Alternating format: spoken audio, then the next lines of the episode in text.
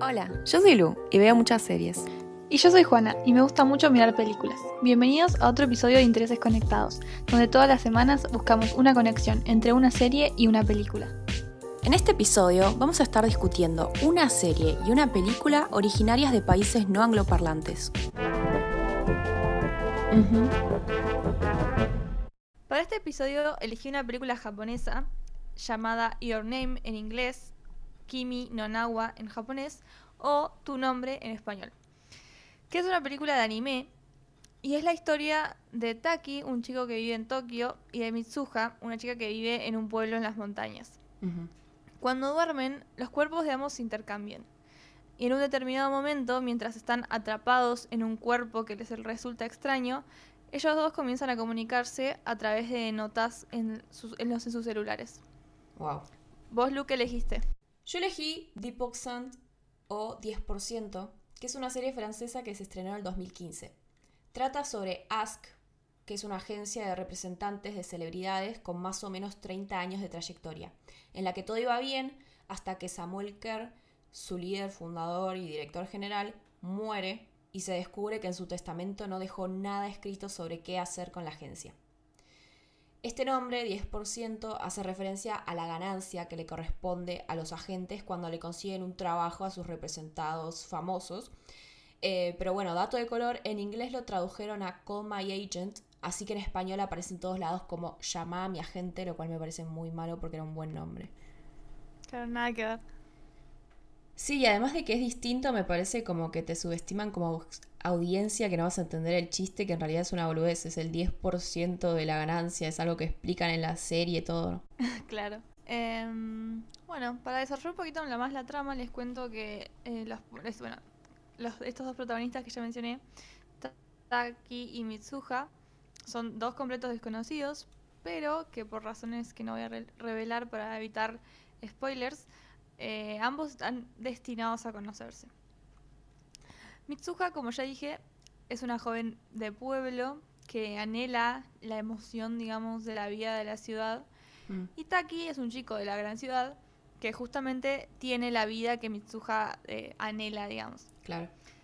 Descubren entonces un día que durante el sueño los cuerpos se intercambian y comienzan a comunicarse, como dije, por estas notas a través eh, del celular o incluso escribiéndose cosas en la piel. Mm. Y a medida que consiguen como superar retos, digamos, obviamente los retos que implicarían vivir en una vida que no es tuya, mm. se va creando como un vínculo eh, entre ambos bastante especial, ¿no? Por razones obvias. Claro. Pero lo que ocurre es que en un momento este intercambio se corta y nos quedamos como desde el lado de la visión de Taki que está decidido a encontrar a Mitsuha. La trama de la serie se aleja un poco de la fantasía y nos trae al mundo real. Eh, acá vemos a los integrantes de la agencia enfrentando todo el tiempo diversos retos de la vida cotidiana, cosas con las que por ahí te puedes sentir identificado porque hay, no sé, problemas relacionados con cuestiones amorosas, familiares, pero de todo tipo, mientras además le están intentando conseguir trabajo a sus representados y encima tienen que luchar por escalar en la agencia ahora que el puesto del jefe está vacío y encima también tienen que mantener la agencia a flote porque tienen un montón de problemas, bueno, económicos y problemas que aparecen en la trama. En cada uno de estos episodios de 50 minutos se le dedica a un actor o una actriz que son en realidad actores o actrices famosos, también hay directores y hasta un, youtuber en un episodio. Ellos hacen de ellos mismos, pero en realidad los verdaderos protagonistas serían los personajes de la agencia, que son cuatro agentes y sus asistentes que tienen que lidiar con el problema que les provoca la celebridad del episodio. Claro. Y encima todos los agentes tienen personalidades muy distintas y todos tienen algún que otro secreto personal que los terminan metiendo en problemas incómodos para ellos, pero que terminan siendo entretenidos para nosotros que estamos mirándolos tirados en el sillón. Claro. A todo esto se estarán preguntando los que no saben qué es el anime. Bueno, yo les voy a explicar, aunque no sea un experta en el tema. El anime es básicamente la animación japonesa. O sea, técnicamente está dentro de lo que conocemos como animación. Pero así se la conoce en Japón por lo que acá también. Y creo que justamente es se, la conoce así acá porque se distingue de la animación occidental en varias cosas. El anime se caracteriza fundamentalmente por el uso particular de la llamada animación limitada, que es algo que obviamente tuve que googlear, y es un proceso de producción de dibujos animados que simplifica los movimientos, descomponiéndolos en varios niveles. Este sistema lo que permite es acortar los tiempos y los costos de producción de una serie animada. También eh, otras razones por las cuales se distingue el anime es porque generalmente eh, tienen una compleja línea narrativa y sobre todo por su peculiar estilo de dibujo, que creo que la mayoría sabemos eh, a qué me refiero, que son estos personajes caracterizados por ojos grandes y ovalados, de líneas muy definidas, colores llamativos y movimiento reducido de los labios. Pero que sea animación no significa que sea solo para niños. Obviamente, dentro de la animación occidental existen series y películas pensadas para adultos. Pero creo que el anime es mucho más, en el anime es mucho más común, ya sea para adultos o jóvenes adultos o adolescentes. Además de estos dos últimos grupos, sale la mayor cantidad de seguidores de este tipo de animación.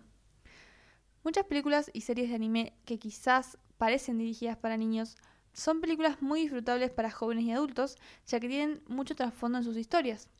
Muchas veces las tramas de las películas infantiles animadas occidentales giran en torno a valores tradicionales como la valentía, la bondad, el amor.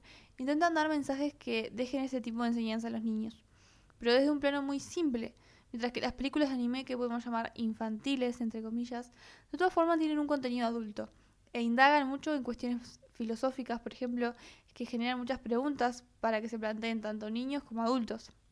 Por ejemplo, la película El increíble castillo vagabundo, perteneciente al conocido estudio Ghibli y dirigida por Hayao Miyazaki, se sabe que tiene un mensaje profundamente antiguerra, ya que el director se oponía abiertamente a la invasión de Irak por parte de los Estados Unidos en el 2003.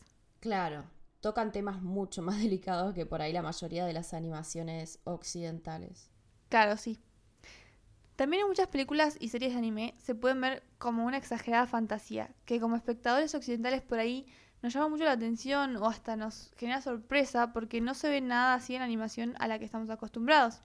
Por ejemplo, eh, la película El viaje de Chihiro, hay un montón de cosas que ni siquiera se nos ocurriría pensar que podríamos ver en la televisión animada em, occidental.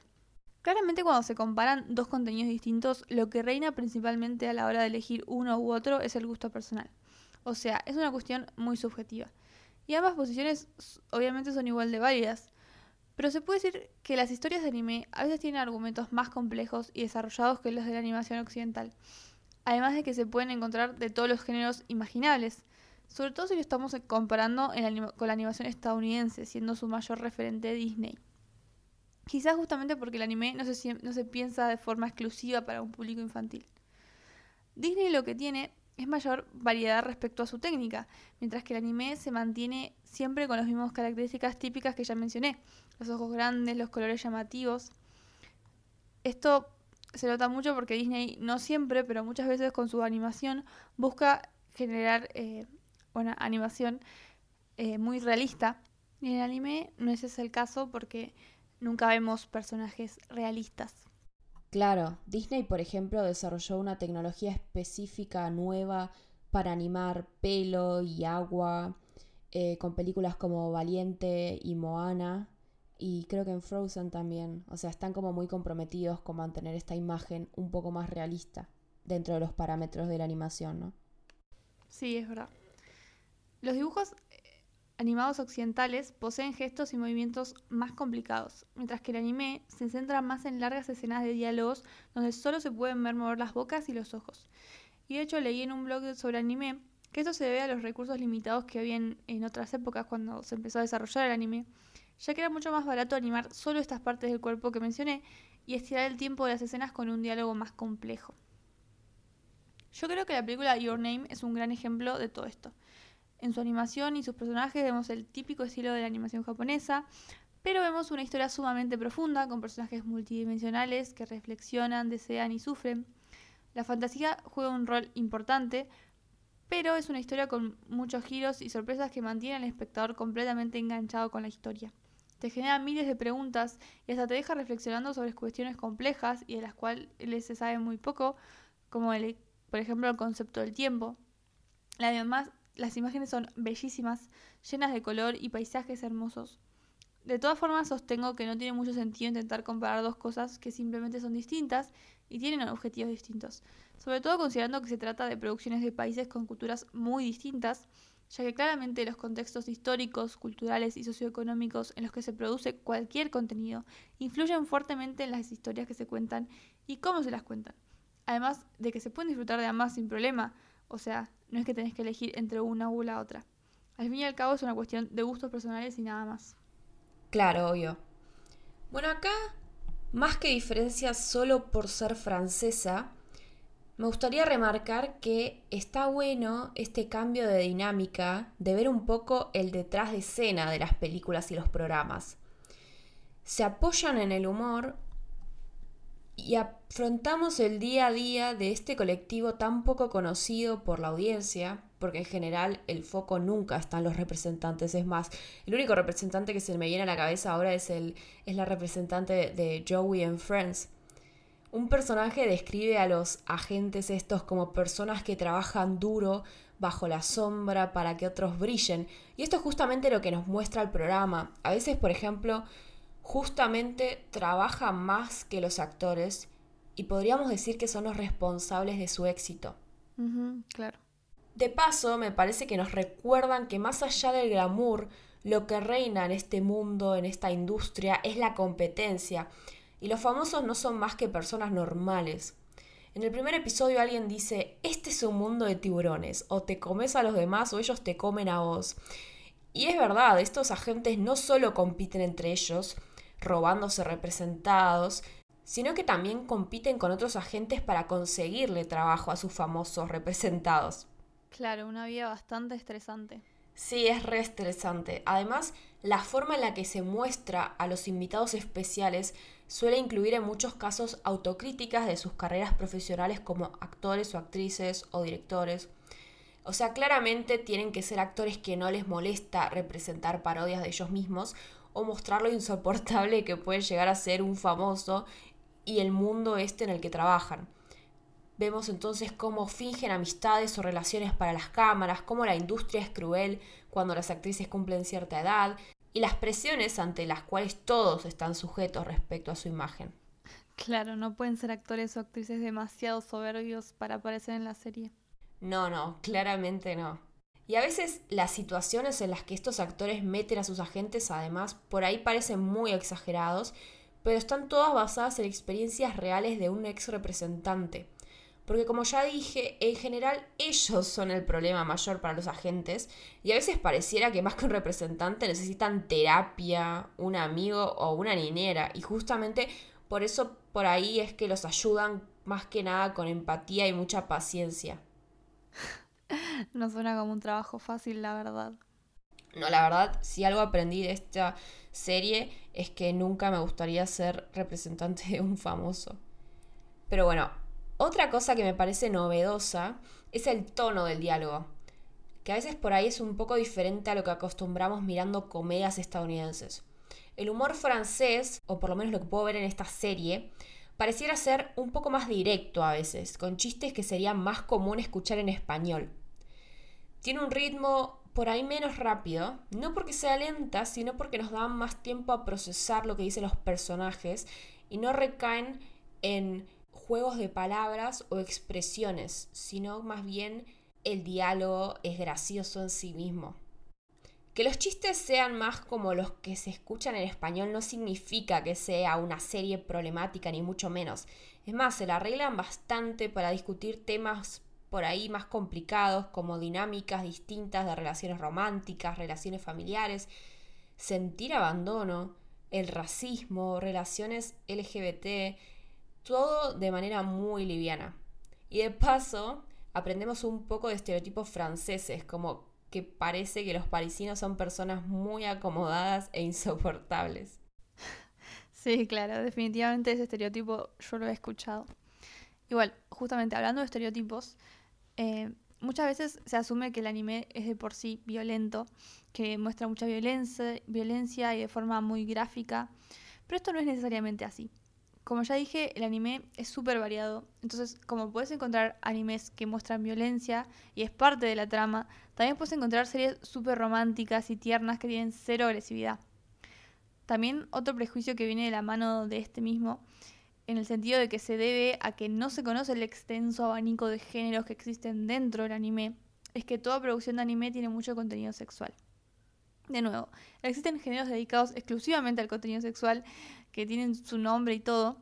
Y hay un montón de contenido en la que no hay ningún tipo de insinuación sexual. De todas formas, sí voy a decir que es cierto que a veces, incluso dentro de series y películas en donde el sexo no es parte de la trama, se incluyen cosas que podemos considerar machistas y problemáticas, aunque claramente no podemos generalizar a todo el anime. Claro, o sea, hay básicamente un anime para todos los gustos.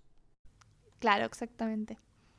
O sea, yo creo que si dejamos los prejuicios de lado, todos podemos encontrar algo que de nuestro agrado dentro del vasto mundo del anime. Bueno, justamente los estereotipos no faltan tampoco cuando se piensa en contenido francés. En el caso de esta serie, la crítica indica que es una de las mejores ficciones francesas de los últimos años, pero no solo según los mismos franceses, porque tienen un montón de audiencia internacional a través de distintos servicios de streaming como por ejemplo Netflix, es más, la serie se vendió a más de 107 países y territorios en todo el mundo. El tema es que, bueno, justamente que sea una comedia francesa tan reconocida va en contra de todo lo que escuchamos siempre, que el cine francés es un arte para élites o para minorías e intelectuales y que no es para el público general porque es muy aburrido y lento, que es muy denso.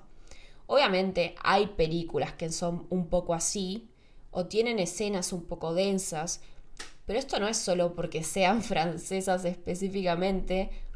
Y además tampoco es algo malo que una película sea un poco más lenta. O sea, esto tiene más que ver con un gusto personal. Claro, hay gente que disfruta de las cosas aburridas, podríamos decir. Claro, bueno, no sé si solo aburridas, pero por ahí, con otro tipo de ritmo, con otro tipo de contenido. Hablando de ritmo igual, lo que noto mucho en esta serie es que tiene un ritmo muy consistente. Como en todos los episodios aparece un famoso distinto, con problemas que la gente va a tener que resolver mientras corre peligro el futuro de la agencia, nos preparamos para ver esa dinámica de nudo y desenlace en cada episodio nuevo. No tiene tantos giros argumentales por ese lado, lo único que te sorprende de vez en cuando es lo que pasa en las vidas personales de los representantes. Pero esta fórmula representado trae un problema, agente resuelve, siempre se cumple. Creo que por eso es que te terminas encariñando más con esos personajes, los agentes, que interesándote por los actores o la agencia en sí. Nada que ver, pero me hace acordar en ese sentido a series como La Ley y el Orden, porque si bien existe la trama de los personajes principales, como que cada capítulo tiene su historia y medio que lo puedes ver aislado. Claro, es verdad. La espina dorsal, si se quiere, el programa es la vida de los agentes, pero yo creo que se re puede disfrutar igual ver un episodio cualquiera suelto, porque a pesar de que igual sigue una trama principal que sería la de los personajes, el programa tiene esta trama propia en cada episodio de este problema que trae el famoso de turno. Claro. Ya que mencionaste la crítica, Your Name tuvo una excelente recepción, tanto del público como de, de la crítica especializada, y de hecho logró ser la película de anime más taquillera de la historia, venciendo a la conocida El viaje de Chihiro. Wow. Lo que tiene esta película, primero que nada, es su accesibilidad a todo tipo de espectadores para mí. Su historia es una historia con la que creo que un gran abanico de espectadores podrían empatizar. Algo que a mí me pareció bastante interesante y que me mantuvo muy enganchada en la historia es que es, una especie de cambio que se ve en la película. Porque inicia con lo que pareciera ser una historia romántica adolescente, con el agregado de, estado de la cuestión que mencioné del cambio de cuerpos, pero en un momento sí se comienza a transformar en mucho más. La trama pega un giro inesperado que es llevado de forma maravillosa por el director. O sea, lo que podría haberse convertido en algo enroscado y demasiado complejo queda explicado de forma fluida y clara para el espectador. La primera parte de la película hace un buen trabajo en presentarnos eh, los personajes para que nos encariñemos con ellos y también en desarrollar la relación entre ambos y así lograr que su historia junta sea creíble. También como mencioné, la película es muy bella en un sentido estético, tanto por los colores como por los paisajes, pero también en el sentido de la historia que nos cuenta, ¿no? Eh, sus personajes y el mensaje que nos deja. O sea, ya lo dije un montón de veces, la película es muy bella en todos los sentidos. En un blog leí que es como un hechizo que te hace la película y me parece una muy buena forma de escribirlo, eh, de describir cómo la trama te va llevando y te sentís totalmente absorto por la historia. Me gustó muchísimo y la verdad ahora tengo ganas de verla de nuevo. Se las recomiendo mucho y si nunca miraron ninguna película de anime, esta no me parece una mala opción para empezar, la verdad. Bueno, la verdad, a mí, por ejemplo, ya me convenciste, creo que la voy a ver. Eh, Deep Oxant es una muy buena serie para maratonear, en mi humilde opinión. No soy la única que opina esto igual, porque se están preparando remakes en cuatro países por ahora, en China, Inglaterra, Canadá e Italia. Y este año tendría que estrenarse la temporada 4 de la francesa, que este febrero dijeron que seguro va a ser la última, con la posibilidad de en el futuro grabar una película, así que le está yendo muy bien. De paso, como no podemos viajar más allá del costo del Carrefour más cercano por ahora, dadas las condiciones, eh, Pueden aprovechar la serie para sentir que caminan un poco por París y la Costa Azul y salen a comer o tomar algo con los personajes. Claro, perfecta para maratonear en cuarentena. Exactamente. Bueno, ahora dicho todo esto, creo que podemos pasar a las conclusiones. ¿Querés empezar vos? Dale. Eh, para mí, la primera sería que está bueno animarse a ver cosas que no sean de Hollywood o de otros países de habla inglesa, que por ahí es lo más visto, porque podemos encontrar cosas que nos terminen gustando mucho. Claro. La segunda podría ser, siguiendo esto, que no tenemos que quedarnos con la idea de que por algo sea de un país u otro, significa que va a ser bueno o malo. O sea, hay cosas de alta calidad o de baja calidad en todos lados, en realidad. Claro. Bueno, y en esa línea me diría que la tercera es que no hay que dejarse llevar por los prejuicios que hay contra determinado tipo de contenido, como por ejemplo el anime. Esto es todo por esta semana. Esperamos que les haya gustado. No se olviden de seguirnos en Twitter, arroba interesesconnect. Intereses C-O-N-E-C-T. Y suscribirse en la plataforma donde nos estén escuchando. Spotify, Apple Podcast o YouTube. Hasta la semana que viene.